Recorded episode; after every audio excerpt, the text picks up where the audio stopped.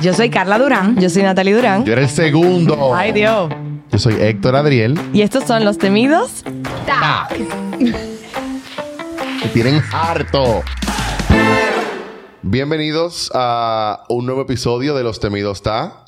Eh, ya tenemos varias semanas en esto, señores. Eh, el día de hoy le tengo una pregunta antes de empezar. Si usted ha dicho una de las dos siguientes frases, este episodio es para usted. si usted ha dicho, estoy muy viejo para eso. Y si usted ha dicho, a esta edad, quédese que esto es para usted. Hoy el día de hoy vamos a hablar, señores, de cosas que nunca haríamos a los ta. O sea, cosas que tú dices que yo estaba pensando. man. No, y ahí voy también. Importante saber esto. Nosotros vamos a hablar de nuestras experiencias que yo personalmente no me arrepiento de haberla hecho. Porque eso me ayuda a entender de qué ni loca yo haría en este momento de mi vida. Además de que hacen cuentos chulos. O sea que aquí, señores, es literalmente echar cuento de experiencia de nosotros que vamos ahora. Eh, quizás es muy probable que usted haya hecho cosas similares y se ría un poquito. Entonces, creo que podemos empezar. Y está Antes- válido Antes equivocarse. de empezar, vamos a hacerle un poquito de bullying a Natalie, ya que yo me gané mi bullying. Si usted va para atrás y ve los episodios anteriores, Héctor y Natalie siempre están combinados. Matching. En el episodio anterior con Sandra fuiste tú que tuviste left out. Y ahora. Ahora lo estoy yo siento, combinado con Natalie. Carla. Ahora me así, porque I'm ustedes se lo hicieron y yo no es estaba.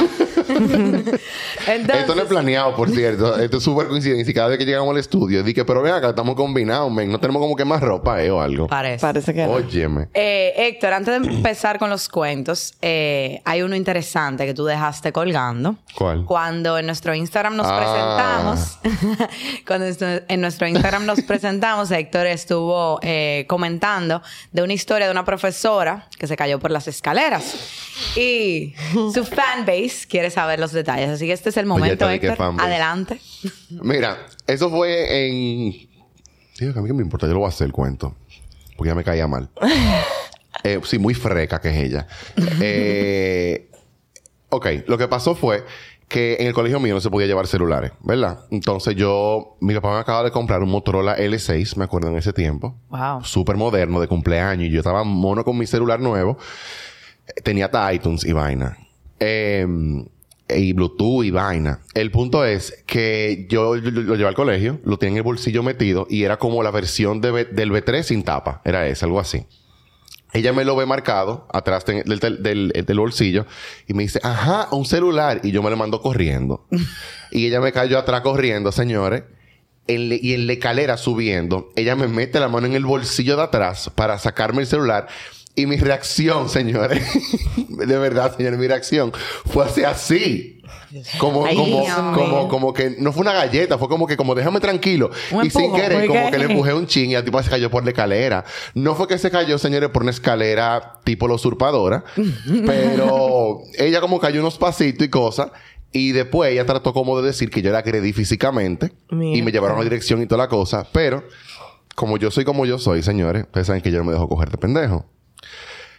Eh, cuando fuimos donde la, la, direct- la subdirectora, creo que fue que fuimos, ella me dijo a mí que me podían expulsar por agresión, que estoy aquello. Y yo le dije, bueno. Y la señorita tal fulana me metió la mano en el bolsillo, en mi nalga, y me tocó la nalga. Y hasta donde yo sé, yo soy menor de edad. Ay, mi madre. Ay, Héctor, No, pero fuerte. Le dije fuerte. tal cual. La- la- hubo un silencio en la dirección de como un minuto, que ella, ella no mirándose como sin, sin saber qué decir. Y, que, y me dijo al final, y dije, vete para tu curso. Y más nunca supe de ese tema. Wow. Ahora, Héctor, admite que tú estabas mal llevando un celular porque si está y ella estuvo prohibido. mal metiéndome la mano en el bolsillo. Eso es una frecura. Te y lo tiene es que pedir como una físico, persona polite correcto. y una Porque si me persona lo hubiese adulta. pedido, yo no se lo hubiese dado. Pero si hubiese llevado a una directora o algo, quizá yo se hubiese dado. ¿Tú entiendes? Ahí Exacto. sí. Pero no meter, no invadir mi espacio físico personal. ¿Tú me entiendes? Es una verdad. frecura. Es verdad, es válido. Tú sabes que ahora hablando de eso, hay muchas cosas que uno no haría ni loco en los del colegio. Señores, yo no sé cómo que a los carajitos como que uno se le mete una loquera cuando uno está en el colegio. O sea, toda la diablura que la gente hace por ahí afuera. Yo misma, yo era de que, que categoría bien tranquila. O sea, yo nunca tuve problema de conducta, ni mucho menos, ni me llevaron nunca a la dirección. Pero Qué yo... aburrida. No, pero de verdad, yo tuve un profesor de francés. Ay, yo, no, no voy a decir el nombre, pero un profesor de francés que ya yo lo conocía de la Alianza, pues yo me gradué de la Alianza. Y esa clase, obviamente, ya yo estaba como avanzada, entre comillas, y honestamente yo la cogía, la, la cogía era para, para hacer disparate. Y cada vez que él entraba al curso, yo me ponía a cantar como una loca y a hacer ruido. ¡Ale! Ay, Dios mío. Pero una cosa, como que fuera de mi ser. Gana de joder. Y te lo juro, aburrimiento. Yo no entiendo cómo que uno bota el golpe como haciendo la vida imposible al otro. No cogiste lo suficiente en recreo. No entiendo. Digo, pero tú dices que uno ni loco lo haría en los TAP, pero hay gente en los trabajos que hace eso. Yo he tenido compañeros ¿En de los trabajo. trabajos? Sí, como que de la nada y empiezan a vocear y como que se le mete una cosa, yo no sé, y a, y a cantar. Como el baile del tembleque. Sí, Sí. sí, como. No, pero ¿qué es eso? Mira, Y señores, y, pero yo veía gente en mi curso que hacía unas cosas de los profesores. Los muchachos son malos en el colegio. yo una vez, sin irnos en detalle en los colegios, porque creo que es un buen episodio, cuento de colegio, señores, en verdad. Eh, una vez nosotros no queríamos coger clase, estábamos en doceavo, eh, en cuarto bachillerato, y ese día no queríamos coger clase, y el- para la clase de física, eh, el- nosotros lo que hicimos fue eh, la pizarra, la desmontamos y le escondimos en algún, en, en ese piso que estábamos nosotros viendo clase. Y las butacas la volteamos hacia la pared. El profesor entró, señores. Nos miró. Él dio su clase con nosotros volteado para la pared, señores. Y dijo, hay un examen de esto mañana. Porque él es más que nosotros, literalmente. Muy bien. O sea, se burló. Bien. Pero burlado. Por freco. Eh, pero saliéndome del colegio, señores, lo primero que yo no haría a los 30, y lo tengo hasta aquí, mira, anotado, literalmente, es yo nunca... ten- Mira, que no es un poco controversial. Yo no. No, es, es algo personal mío. Yo no tendría una relación a distancia Totalmente de acuerdo. a los 30. Totalmente Yo estoy de acuerdo. Creo que algo que se puede quemar en un momento. Yo lo viví también. No vale Todos la pena de nada, la verdad. Yo o sea, lo viví, tú lo viviste, tú lo viviste. Lo y fue peor. de nuevo de experiencia. Sí. O sea, señores, eh, fue, fue a tal nivel y eso me lleva a otra cosa que me dio a los 30, ahora que me acuerdo. Pero espérate, antes de para apuntar en ese tema. Ojo, hay mucha gente que tiene relación a distancia y le va bien. Yo creo que eso es un Claro. tema de personalidad. A cada quien le funciona le Definitivamente. funciona. Porque hay gente que yo conozco que literalmente han durado prácticamente la mayor parte de su noviazgo a distancia que en persona y después llegan y se casan y están casadas con hijos. O sea, ahí están todas las perspectivas. Pero sí, hay- en, en- en mi caso yo requiero mucho contacto físico de, de ver a la persona, de compartir, de no sé qué vaina. Y hay gente que no necesita quizá eso, tiene diferentes necesidades. And that's okay. Sí.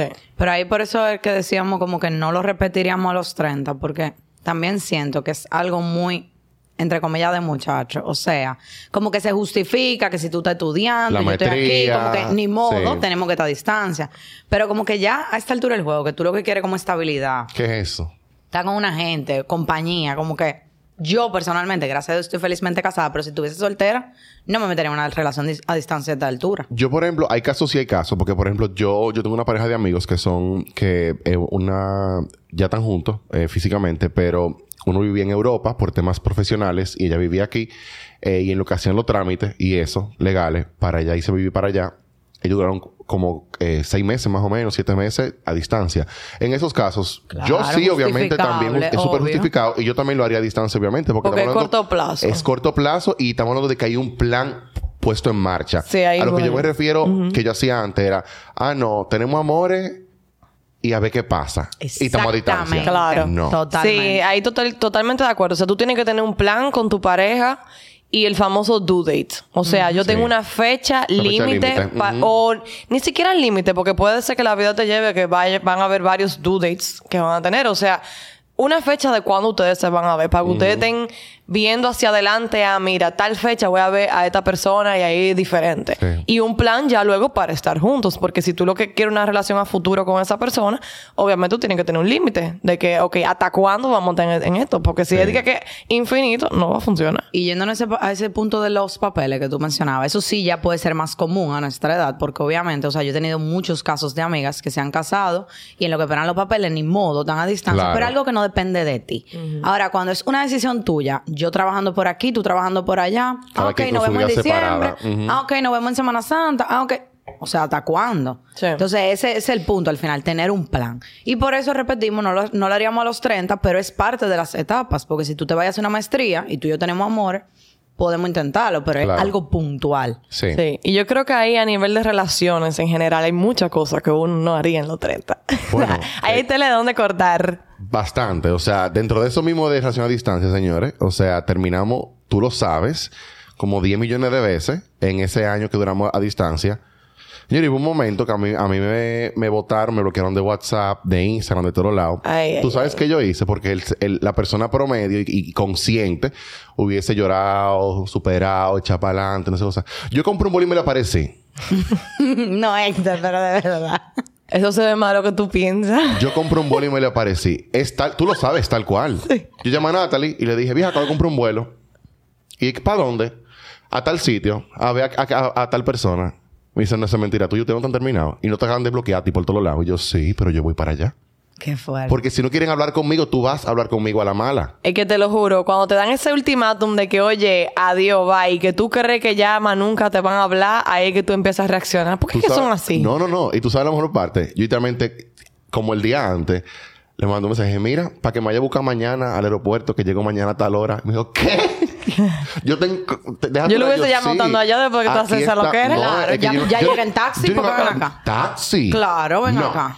No. A gastar 50 dólares. ¿Qué es eso? Entonces, Héctor, vamos a, decir- vamos a entender. Ya tú aprendiste de esa experiencia, ¿verdad que sí? Dime que por favor tú no harías eso ahora.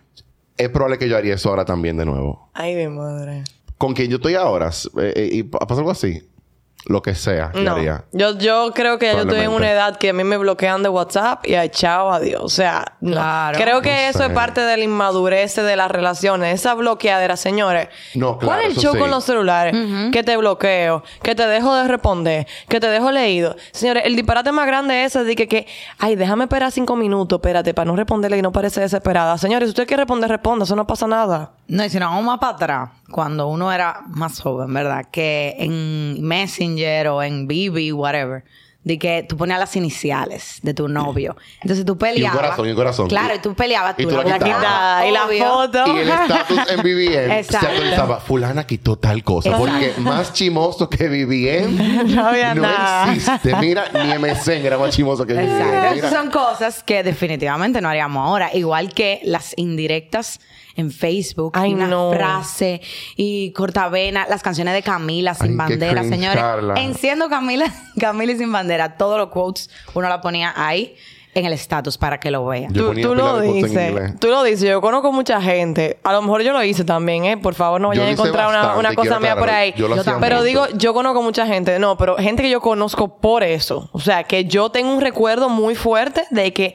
vivía terminando con su pareja 500 mil veces y vivía poniendo un fuñido eh, estatus en, en Facebook. Un status en Facebook de un baterí o lo que tú no, lo que tú te pierdes, lo que Ah, tú no sí, estás sí. valorando y que uh, que, ah. La puerta que se cerró más nunca será abierta. Ajá, y ahí está la abierta, abierta de par en par otra vez. No, y que tú ponías también de que in a relationship with y después lo quitabas. Y después it's complicated. ¿Verdad? It's complicated. Que- ay, Dios mío, que PTSD, En mano. verdad, eh, las redes sociales tienen un, un- Son tóxicas. Son sumamente culpables de esos comportamientos, en verdad. Porque uno estaba súper pendiente. Ay, señores. Sí. Y el típico... Ay, no, no, no. El típico... Está online. No está online. Ay. Está online. No está online. Señores, eso era un estrés de vida. Decía y estaba online. No sé, pero WhatsApp sí. Pero, por ejemplo, tú sabes que, que, que me daba... Messenger. que- eso te iba a decir ahora. Te sale la Cuando tú le notificación. ponías notificación a cierta persona en MSN para que te avisara cómo se conectaba y tú estabas fregando un plato en la cocina y tú oías el turirín, tú dejabas eh, ese plato roto en el piso, tú te desgalillabas y pasas computadora, mi amor, a revisar Héctor, pero se conectó. me voy más para atrás. Cuando tú veías eso, tú estabas online y no te escribía. ¿Qué tú hacías? Tú le dabas a logout. A y logout y login de nuevo, para que para le que apareciera. Para que le que que fue. O sea, tú te pones a pensar, eso es de que loco. te metes loco, wow. Señores, uno- es que te lo juro, eh, hay una, hay una etapa de toxicidad muy fuerte en los teens y los 20s bien joven. Sí. Ay, pero eso es un cuento chulo, señora. Son cuentos chulos, Hay que vivirlo, pero en verdad no significa que sea saludable. Y ahí voy a un punto. Por eso es que es Viva su importante. proceso. Exacto, por eso es que es importante vivir las etapas, porque ya usted la vivió, usted ya hoy lo ve con unos ojos eh, más Críticos. maduros, críticos y sabe. Y tú lo que te ríes está- ahora de Exacto. eso. Pero hay gente, señores, que también no pasó esas etapas, no maduró, y tú lo ves con 50 años haciendo este tipo de chamaquitería. Di el nombre. No, no, no, vamos a dejarlo ahí, pero pasa, se ve por ahí, por las calles. Cuando le dan lo- los midlife crisis y empiezan a hacer chamaquitería, está fuerte. Entonces, por eso hay que vivir las etapas. Tú sabes otra cosa también a nivel de relaciones. Yo creo que es parte de la madurez de los 30 o no tiene que ser 30, cada quien madura a su tiempo. Pero eso de que, está dándole seguimiento al otro. Que si tú avísame cuando tú llegues, avísame cuando no sé qué. Hay cosas que sí por seguridad yo le entiendo, perfecto. Pero cuando es por un, desde un punto de vista tóxico, para tú sabes exactamente quiénes están ahí, quiénes están sentados. quién tú andas? Y con quién tú andas. Y en la esquina de allí. Y ese codo que yo vi. ¿Y ese qué? ese codo que sale en la foto. Ay, se me fue esa, pero no importa. Eh, óyeme, hay de todo, hay de Sí. todo. Y, y yo, o sea, yo lo he hecho, señores, yo no voy a hablar mentiras, pero yo cuando tenía parejas que no eran tan fácil, yo veía fotos de una juntadera y yo lo primero que me ponía a hacer zoom en todos lados. Para ver con quién estaba y quiénes estaban ahí. Y son cosas bien tóxicas. Hay gente, como dijimos en otro episodio, que simplemente te sacan tu peor versión y te llevan a esos niveles. Pero, eh, en verdad, son cosas que uno tiene que experimentar para uno saber que, óyeme, yo no puedo estar con una persona que yo necesite tener que hacer eso. Yo sé de casos de gente que hasta se tenían en Find My, Find My Friends. Ay, no. Para ver dónde estaban. Ay, no. Tal cual, para eso mismo. O sea, conozco un caso, literalmente. Usted tiene que saber lo que usted tiene, de Y te verdad. voy a decir algo. Con relación a, eso de tenerse en Find My Friends, creo que pueden haber casos y hay casos. O sea, por ejemplo, yo me tengo con un grupo de amigos en Find My Friends, también con Emilio. Pero ni él ni yo, ni mis amigos estamos constantemente revisando dónde está el otro. Y yo tengo esa tranquilidad y sé que yo tampoco lo hago. Es un tema de seguridad lamentablemente por el país en que vivimos, que hay un tema de inseguridad general, eh, y es para cualquier emergencia, ¿tú me entiendes? Pero en el caso que te mencioné, era para eso, para tenerte Claro. vaqueado, dónde tú estás, con quién tú andas, y eso es toxiquísimo, no para el otro, para ti, mi hermano, porque te come la cabeza y te jode la cabeza completamente. Yo voy a irme más allá. Díganme aquí si alguno de ustedes nunca pasaron por enfrente de casa de un ex para ver si el carro estaba parqueado ahí. Totalmente. Porque tú me miras a mí.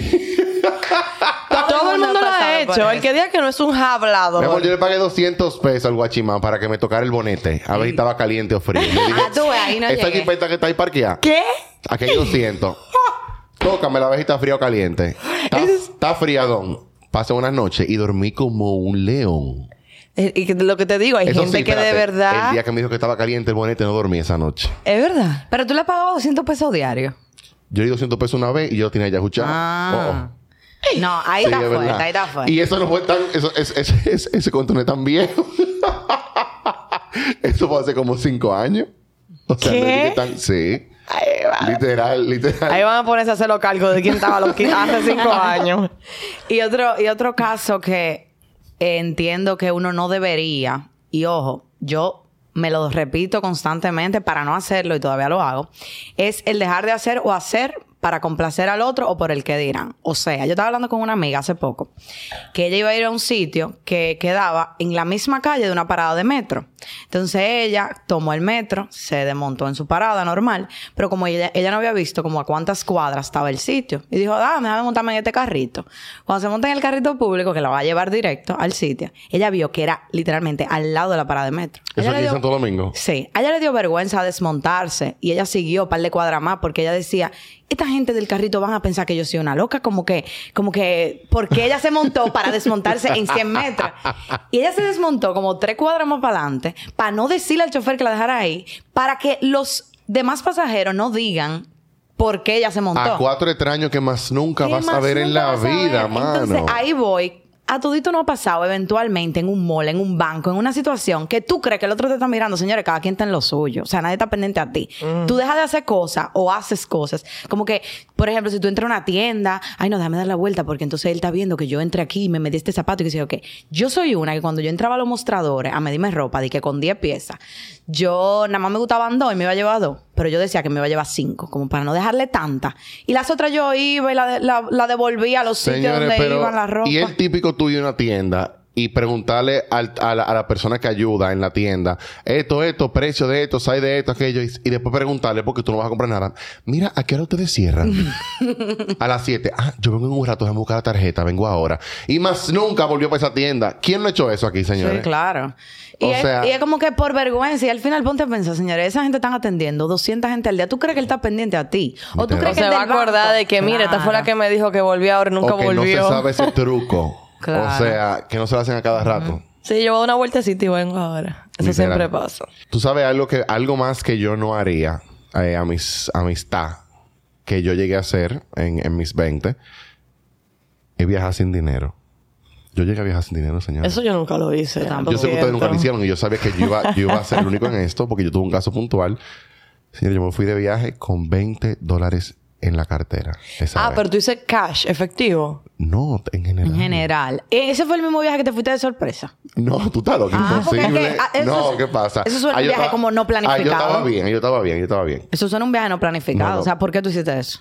¿Cuál era la necesidad? Miki, no lo tengas el cuento. Halo. Eh, esta fue, creo que mi, mi segunda relación y yo me dejé manipular en un viaje que yo sabía que yo no podía pagar y esa persona me dijo, tranquilo, como que yo lo pago y tú me pagas como que después del viaje y vaina. ¿Qué pasa? Yo estaba contando con papi, pun- con papi.com eh, y como que ahí pasó como algo en mi casa, qué sé yo, como que yo no avisé del viaje y lo dije como cuatro días antes que yo me iba. Papi dijo, bueno, pues perfecto, está bien. Pásame la tarjeta. Y yo, ¿por qué? No, tú eres grande. Tú, cuatro días antes que te vas de viaje, tú eres un adulto. Mi amor, me fui sin tarjeta. y me acuerdo que mi abuela me cogió pena y me dio 20 dólares. No, eh. Pero ¿y cómo tú sobreviviste? No me entiendo. pagó todo allá. Y, Ella. eh, esa persona, sí. Ah, él, ok. Me pagó todo allá, sí. Literalmente. Eso Y, bueno. eso fue un maldito lío porque después yo me quedé viendo ese dinero. Yo en ese tiempo, yo era un muchacho, tenía como, como 19 años, qué sé yo, 20 años. Eh, y, y terminé con una deuda para mí en ese tiempo grande, que ahora yo me río literalmente, pero que cuando mi mamá se enteró, mi mamá se quilló conmigo y dijo, no es verdad que tú estás yendo de cuarto a gente. Y fuimos, me acuerdo que fuimos al banco, sacamos dinero de la cuenta de ella y fuimos y se lo dejamos a la persona. Eh, porque para cómo terminamos feo y me empezó a acabar en la calle. Sí. Wow. Entonces, eso, es- eso es algo que yo de verdad, yo lo pienso y me da hasta como hasta cringe por mí mismo, porque yo me dejé manipular en esa situación, señores. Sí, y tú sabes que yo creo que a esta edad ya Esa en verdad, en a esta edad en verdad, uno ya como que está mucho más abierto a decir, no puedo viajar, no tengo dinero, ahora mismo no puedo, en otro momento, que antes a lo mejor por uno estar en el corito y uno seguir la corriente. No es que necesariamente bajo esas condiciones, que- pero uno a lo mejor eh, cedía y, y decía, oye, lo voy a hacer y después yo resuelvo. Que yo tengo una amiga que siempre dice que eso es un problema para, digamos que soy yo, es un problema para la Natalia del futuro. Ella, ella Yo piensa digo así eso full. full. Yo, Y- bueno, qué pena le tengo Héctor de, dentro de dos meses. Claro.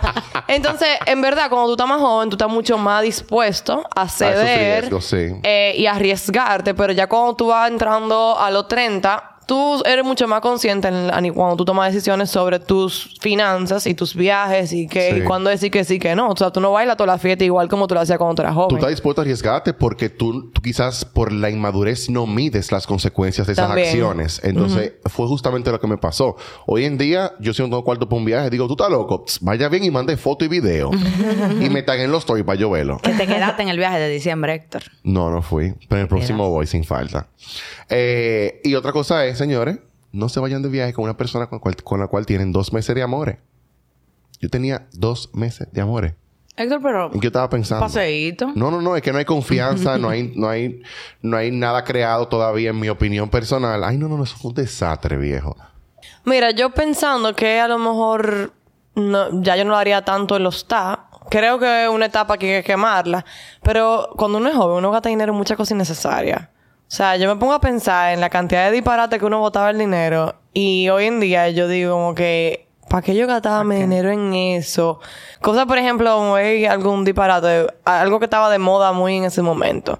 Y que eso era como, que yo soy súper como, co- yo soy muy de comprar cosas atemporales, de que me van a durar por mucho tiempo. Pero ahora, o tú siempre has sido así. Ahora, eso que te digo, ahora yo soy así. Pero antes era como una mentalidad tan consumista de que todo está cambiando y yo tengo que montarme en toda la tendencia que, se- que, que salga. La pulsera Life Strong. La Juicy Couture. Ay, Dios mío. ¿Tú sabes la cantidad de dinero que yo gasté en Abercrombie, señores? Ay, Y los tenis y los Ed Hardy.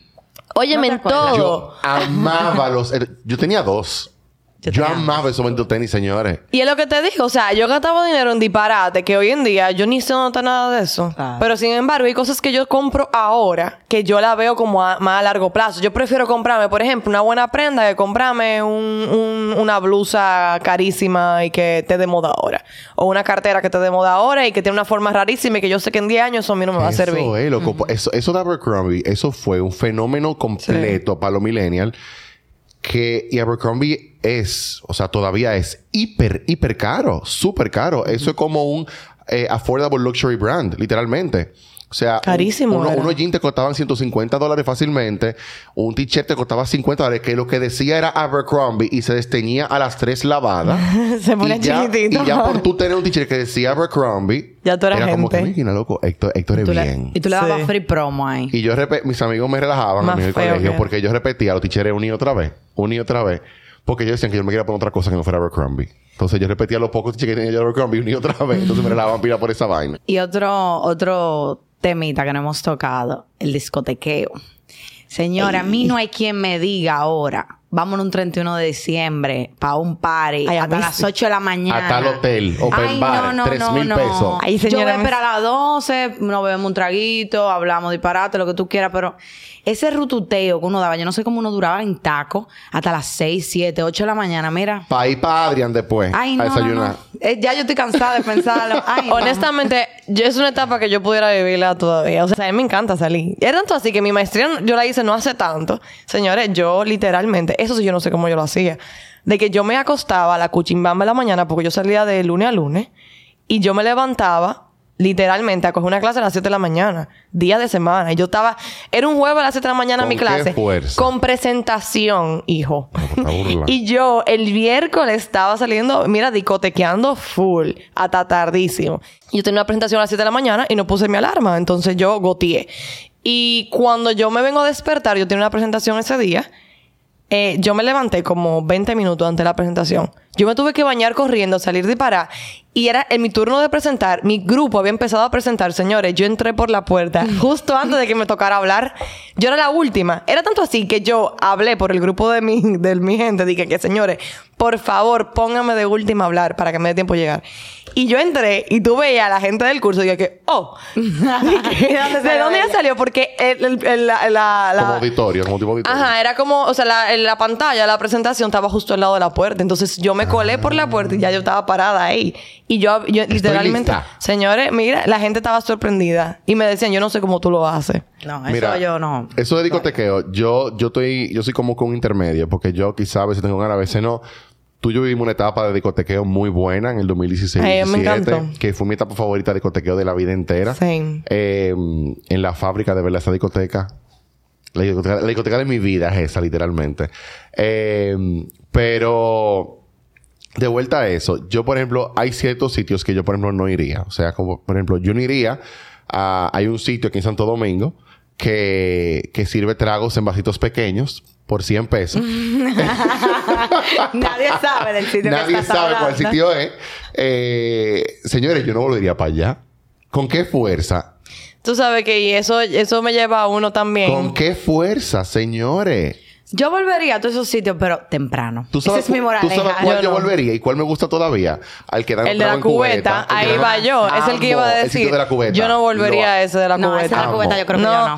Eh, eh, lo que te digo, yo siento que Y a esta edad. sí. Yo creo que sí. No, más, más probable. Más probable. Yo Oye, lo que pasa, a esta edad realmente yo, y eso sí es algo que ya yo no haría de ahora, es que ya yo valoro mucho más lo que entra por mi boca. Totalmente. Entonces, esa cosa que te ponen esos alcoholes ahí mezclados, que tú no sabes lo que te están echando, eso no es mi estilo. Pasa un serrucho y Ah, porque, no, no, ah, no. porque en el sitio de los tragos a 100 pesos no es así. Pero tú Con eliges qué nombres de beber. trago. Pero tú eliges qué TMM, beber. Tú puedes ser- Diablito rojo. Tú ¿Qué el- es eso? Tú eliges qué beber. Claro. Es diferente. Eso bueno que es así. Mira, son, eran Ay, buenas esas Todo el mundo pegado. Ahí fue que se creó el COVID. Sí, sí, sí, sí, sí. Ay, no. No me la menciones. No, y, y te lo digo, o sea, no nada más con la bebida, o sea, también con la comida, señores. Yo soy mucho más consciente hoy de lo que yo me como. Y volvimos, por ejemplo, al tema de la empanada. Eso uno es comía importante. fritura todos los días, uno comía cualquier disparate, que si refresco, que si pizza. O sea, era una ingesta calórica absurda. Y después de discotequear, ¿a dónde Más tú el ibas? alcohol, a exacto. hartarte de comida chatarra. Sí, y, no, y ni siquiera lo, digo por el tema de, de gordura o que me hace engordar o lo que sea. No. Es más un tema de salud. O sea, yo soy muchísimo más consciente hoy con mi salud y lo que entra en mi cuerpo que cuando que antes. O sea, 100%. Tú sabes que otra cosa que me viene a la cabeza que yo no haría, amistad, es, y cosas que yo hacía antes, no sé en caso de ustedes, yo no explotaría mi salario. Cuando yo estaba en mis 20 a principio, mi primer, segundo trabajo. Te cobra. Yo estoy cobrado. Hoy, hoy se parisea, hoy se bebe, hoy se come y no sé qué cosa. O sea, esa que, que está chulísimo, de verdad, porque eso es una etapa también que se vive, señores, definitivamente. Porque las responsabilidades son diferentes, tus prioridades son diferentes. Pero yo lo veo hoy en día, y voy de vuelta a lo que dijiste hace un ratico, de esa, de si, y si hubiese ahorrado todo ese dinero. Inversionista, mi amor, internacional. O sea, eh, es algo que, que, que, tú piensas y tú dices, concha, le debía actuar diferente, pero al mismo tiempo, yo no me arrepiento de haber explotado mi salario en su momento, eh, que tuve ese privilegio de no tener esa responsabilidad, porque es un privilegio, sí, la realidad. Eh, y que yo pude haber, haber, que yo pude explotarlo perfecto como yo quería, literalmente. Ahora obviamente estamos en otra etapa, ahora otras prioridades, que mudándonos, que casa, eh, tenemos, tenemos otras metas, tenemos también, entonces creo que hay otra prioridad, obviamente. Pero, pero yo no haría eso hoy en día. Definitivamente no me imagino de que explotando de que el dinero que me entra a mí, pero, pero, pero ni loco. Sí, tú eres más consciente ahora del que tú decides gastar y que no, y como lo que tú decías, las prioridades. Y volviendo un poquito a las relaciones, siento que ahí nos quedamos eh, cortos, como que hay muchos cuentos, porque realmente, como hablábamos en el episodio de los amigos, de, y del anillo también, de las relaciones pasadas tú aprendes, igual que en lo financiero, como hablábamos ahora. Lo financiero, los errores financieros, ya hoy tú sabes en qué gastar, en qué no. Sí. Y tus prioridades, así mismo en las relaciones. O sea, todas esas experiencias que estábamos diciendo, que cae atrás, Alex, que verificar, que ver quién vio mi historia, quién no. Eran como un reguero de cosas que tú la piensas hoy en día y realmente no deberíamos de volver a repetir. Y por eso uso, uso, la palabra deberíamos, porque yo sé que todos pecamos en algún momento de esos pensamientos de la juventud que vuelven. Pero realmente ya esta etapa, señores, debemos de buscar como más estabilidad, como que tranquilo y no entrar en ese nivel de toxicidad. Entonces, cuéntame, ¿tienen algún no, otro cuento fuerte, de verdad, señores. O sea, por ejemplo, y ya a mí que me importa, lo voy a hacer aquí. ¿Sabes qué? Le, le, le pasó a una persona que yo conozco que estaba saliendo con alguien eh, y esa persona, eh, ellos terminaron, ella y él terminaron. Eh, y él, señores, literalmente, chamaquito al fin, eh, le, le mandaba Snapchats todavía y vaina. Y una de esas veces él estaba tan quillado con ella, señores, que él le mandó una foto. No. Hay que censurar esa parte, pero eh, para lo, como vieron el PIB fue, él le mandó una foto de sus necesidades en el inodoro hecha, señores. Dije, aquí me acordé de ti, vaina. Señores, ¿qué es eso, por Dios? O sea, mira, hay que ser muy fuerte para hacer eso. Y yo me río hoy en día, pero loco, la gente está burlada. Y también esa revisadera de celular y vaina. ¿A usted nunca le pasó eso, jóvenes? O sea, como que esa, esa, yo, yo recuerdo que yo en, en Amores como con 18 años, por ahí más o menos. Yo entré, en, estábamos en casa de unos amigos, yo entré al baño, dejé el, el celular, bueno, el Bibi lo dejé, era porque era Blackberry, que no tenía en ese tiempo, en una mesa afuera. Y cuando salgo, encuentro que me están revisando el teléfono entero, el BBM entero, muchachos, ya está anotando y vaina y cosas. Y yo, pero ven acá, tú, somos como locos. Y le arranqué el teléfono de la mano. No es que yo estaba haciendo nada, pero para mí es una frecura y, y, y yo no lo, yo nunca lo he hecho. O sea, nunca lo he hecho. Eh, y para mí siempre ha sido como una falta de respeto desde de, de, siempre. Me molesté muchísimo. Se lo arranqué de, del teléfono y me dio mano plazo en la espalda. Y yo dije, digo, ¿qué? Terminamos.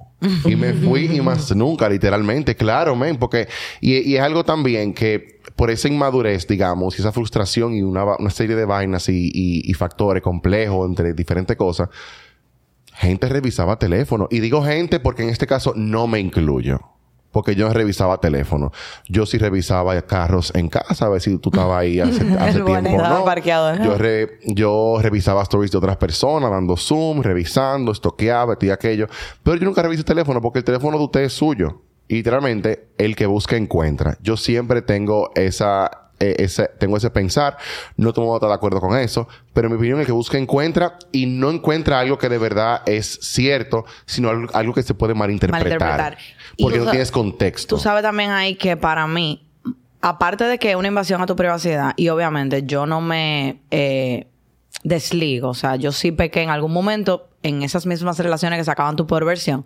Pero hoy en día, por ejemplo, con mi esposo, que yo duermo felizmente en paz, no tengo que estar revisando el celular, yo me pongo a pensar que también es una invasión a la privacidad hasta de tus amigos, señores, porque que en esos chats, tus amigos también te cuentan sus problemas. Es un buen punto. Exacto. Entonces es como que si yo voy y le reviso el celular y su amigo le está contando que fulanita le hizo tal cosa, que le fue infiel, que no sé qué. O sea, ¿por qué yo me tengo que meter en esa, en la privacidad, no de mi esposo, no, de una de tercera persona. persona. Claro. Entonces, por eso es que hay que ser un poco delicado con tú invadir la privacidad, porque no es nada más a tu pareja. Tú sabes algo que también yo, y viéndolo de otra perspectiva, a esta edad, por ejemplo, yo tolerara menos cosas que yo toleré en mi... eh, o sea, un poquito más joven, porque yo sigo siendo joven, ¿verdad? Eh, pero como que cuando tú tienes relaciones tan de noviazgo, señores, ¿tú sabes la cantidad de cosas que yo he dejado pasar en esta vida? Y uno decide, como a esa edad, hacerse como la vista gorda. Aguantando por amor. O sea, a mí me han pasado cosas en esta vida. Y ustedes lo saben, los cuento. Unas Yo no tengo ni siquiera que irme en mucho detalle. Pero hay cosas, en verdad, límites que se cruzan cuando tú tienes una relación más joven, que en verdad tú no deberías eh, aceptar. Pero, eh, no, no, o sea, no es un problema del cual tú no puedes salir. Entonces, ¿por qué que en ese momento uno deja pasar tanta cosa de que tú te enteras de que están haciendo su diablura ahí en la calle o que están teniendo otra persona al mismo tiempo que tú? Y te la niegan en tu cara. Ah, no, esa es otra. eso, por Dios, y lo lindo es que tú lo sabes, porque Sí. uno se... Yo, señores, ¿cuántas veces yo me hice el idiota? O sea, yo me hice el idiota 500 mil veces y preguntaba como que no sabía nada y tenía, mira, el fax bajado entero. Y tú decides hacerte el idiota. Eso es lo que me da risa. Ajá. Que uno, o sea, ah, no, no, no, es verdad. O sea, no, no voy a aceptar ese tipo de conducta porque yo sé lo que yo valgo y por ende, como tú no valoras mi valor, valga la redundancia, eh, tú no mereces estar conmigo. Sí, completamente. Yo creo Y que la vida eso- sigue. esa parte que tú dices del matrimonio, de que hay que ser tolerante y eso, es- eso es súper cierto. Y definitivamente hay que trabajar la cosa, etcétera. Y tú debes ser tolerante, más no negociar el respeto y tus límites. Y eso hay que Totalmente. dejarlo bien claro. O sea, independientemente de que esté casado o no esté casado, eh, hay que ser tolerante, repito, pero no negociar esa parte del respeto. Eh, y tener límites bien trazados eh, entre tú y tu pareja y, y bien claros. No tú con esa persona, sino también esa persona contigo. Y, y yo te voy a ser muy sincera, que mucha gente también se casa con esa persona que antes eh, no marcó sus límites. Señores, si ustedes creen que el matrimonio va a cambiar, eso no va a pasar. O sea, hay gente, ¿eh? O sea, hay todo tipo de revelaciones de Jesucristo y que de repente vio la luz y de otra persona totalmente renovada. Pero la gente, como es antes, a nivel de comportamiento, que si tuvo con otra persona, mm, tenga su cosa bien, bien asegurada, porque no es tan imposible que luego más adelante eh, peque nuevamente. Y ahí que tú dices eso, yo pienso en eso mismo, ese poder de superheroína que uno sentía en esas relaciones, que yo fui víctima, o sea, eh, sea, me Full. siento súper identificada porque yo en mi juventud me podía meter en amor con una persona para salvarlo, porque yo sé que él puede y Puede yo voy a tratar, Potencial. Ajá, yo voy a tratar de, ha- de hacerlo su mejor versión, no sé qué. Entonces, eso es algo que yo en los TA diría como que uno tiene que tratar de evitar. Ya tú estás en otra etapa de tu vida que tú tienes que priorizarte a ti, claro está, sin hacer daño al otro y, si- y, y lo que te haga feliz, como nos dijo nuestra licenciada Sandra López, vayan a ver ese episodio. Pero eh, también tú entender que tú no eres superhéroe, o sea, tú es válido que si el otro no quiere cambiar o, o es otra versión que tú no deseas en tu vida, lamentablemente. O sea, yo no puedo vivir la vida como arrastrándote, como que ven, ven, sal de ese hoyo. Ah, ah, porque uno se vuelve loco también. Sí, 100%. Yo creo que de, manera general, como eh, eh, en sus eh, en la etapa que saca usted está ahora mismo, eh, incluso porque a mis 20, yo llegué a decir cosas de que, mira, wow, yo nunca haría tal cosa que yo hice cuando yo, yo era un adolescente. Y cuando tú adolescente, tú pensaste también, Parte yo, de las yo no haría esto de cuando yo era niño, ¿me entiendes? O sea, es parte de cada etapa y definitivamente esto aplica a cualquier edad. Porque en cualquier edad, en cualquier edad que tú estés ahora mismo, tú piensas, yo nunca haría tal cosa que yo hice en tal etapa de mi vida o en tal edad de mi vida. Eh, y por ejemplo, ahora mismo también, por lo menos en, en la etapa de nosotros ahora mismo, eh, yo no dejaría de usar sunblock, señores. Protector solar.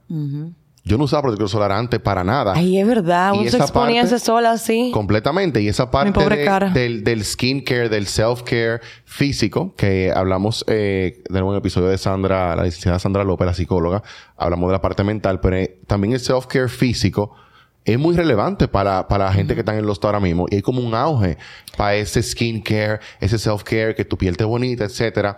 Eh, a mí en lo personal me gusta cuidarme la piel, aunque no tengo la piel para nada perfecta ni cerca. Trato de trabajar en ella. Eh, y creo que es algo también que yo estoy haciendo ahora y que yo nunca hubiese hecho hace 10 años, Pero- hace 7, 8 años, ¿me entiendes? Sí, esa, esa ola del, eh, de, digamos, wellness, porque eso entra todo en la parte de wellness o well-being. Eh, realmente no pasa nada más en los estados. O sea, creo que es algo, una tendencia que se está viendo across, De o sea, a general. través de, de que la gente es mucho más consciente de las cosas que hace con su cuerpo, porque es tu vida, la que tú estás inyectando con lo que sea que le estás poniendo. Una cosita que ahí quería preguntarles. ¿A usted no les pasó que ustedes tuvieron que cubrir a un amigo en algún momento de que estaba escapado de su casa, que se fue de fin de semana? Señores, yo no haría eso ni loca hoy en día. No. Ni loca. Si usted está haciendo su marullo y te- armando su lío por ahí atrás, no me incluye en su problema. Tú no me que esos son problemas. No. Y mucho menos Al contrario, fácilmente llamo a tu mamá. Mire, doña Ginny, aquí está Héctor que está tratando de hacer esta cosa. Eh, eh, maneje a su hombre. Y Claro, y, y ¿para qué tú tienes que estar ocultándolo ya a esta altura del juego? Ay, yo me escapaba de mi casa. Sí, pero ah, en ese momento, eso Con fue tu 14, etapa. 15 Señores, ustedes no saben, señores, eso es, eso es un problema Es un feo. problema. Tú estás cargando con la responsabilidad de que tú dijiste de que él estaba en tu casa y esa gente sabrá de lo que está haciendo allá afuera. ¿Cuántas Deja a ti que te van a ir a buscar primero. ¿Cuántas veces no recibimos un mensaje de un amigo que decía, estoy en tu casa cualquier cosa? Tú nunca me viste. O sea, ese estoy en tu casa cualquier cosa, estoy contigo cualquier cosa. Andábamos juntos, no sé qué vaina. Señores, mira, todo No el forma. mundo, todo el mundo en algún momento de su vida ha, reci- ha recibido ese mensaje. Y voy a decir algo, no es limitado a cuando teníamos 20, señores. El otro día Ah, yo recibí no. un mensaje de un amigo mío.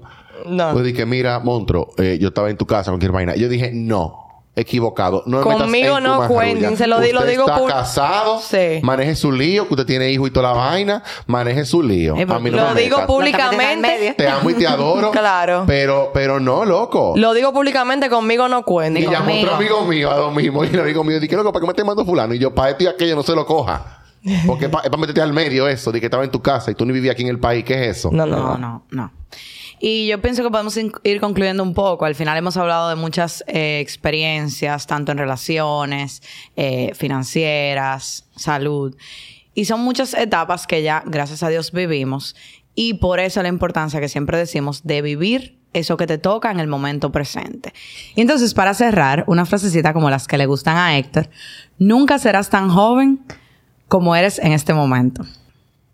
Así que aproveche este momento, tome todas esas medidas, aprenda de todas esas experiencias previas, pero tampoco entienda que para todo usted está tan viejo, porque nosotros estamos en la flor de la juventud, Claro. ¿verdad? Gracias a Dios. Estamos empezando nuestra vida. Estamos empezando sí. nuestra vida, entonces sí, hay muchas cosas para las cuales nos podemos sentir viejos y que no haríamos inmadureces, pero también hay muchas cosas por delante que también podemos aprovechar. Y una cosita ahí para sumar sobre eso. Si tú cometiste un error que tú hoy día dices, yo no lo haría ni loca, no te vuelva loca con eso. O sea, no te queme el cerebro pensando de que porque yo lo hice, la vida de decisiones y tú vas tomando decisiones y en medida que tú vas avanzando en el tiempo, tú decides fue correcta, fue incorrecta, pero eso te va a llevar a otro camino. Entonces, eh, Y si bien es cierto, estos cuentos son buenísimos. Claro que sí, podemos reírse lo que tú quieras, pero lo que tú dices son experiencias que te hacen aprender y madurar. Y que es muy probable que esas experiencias te aportaron muchísimo para esa madurez y ese raciocinio que tú tienes hoy en día. Total. Definitivamente.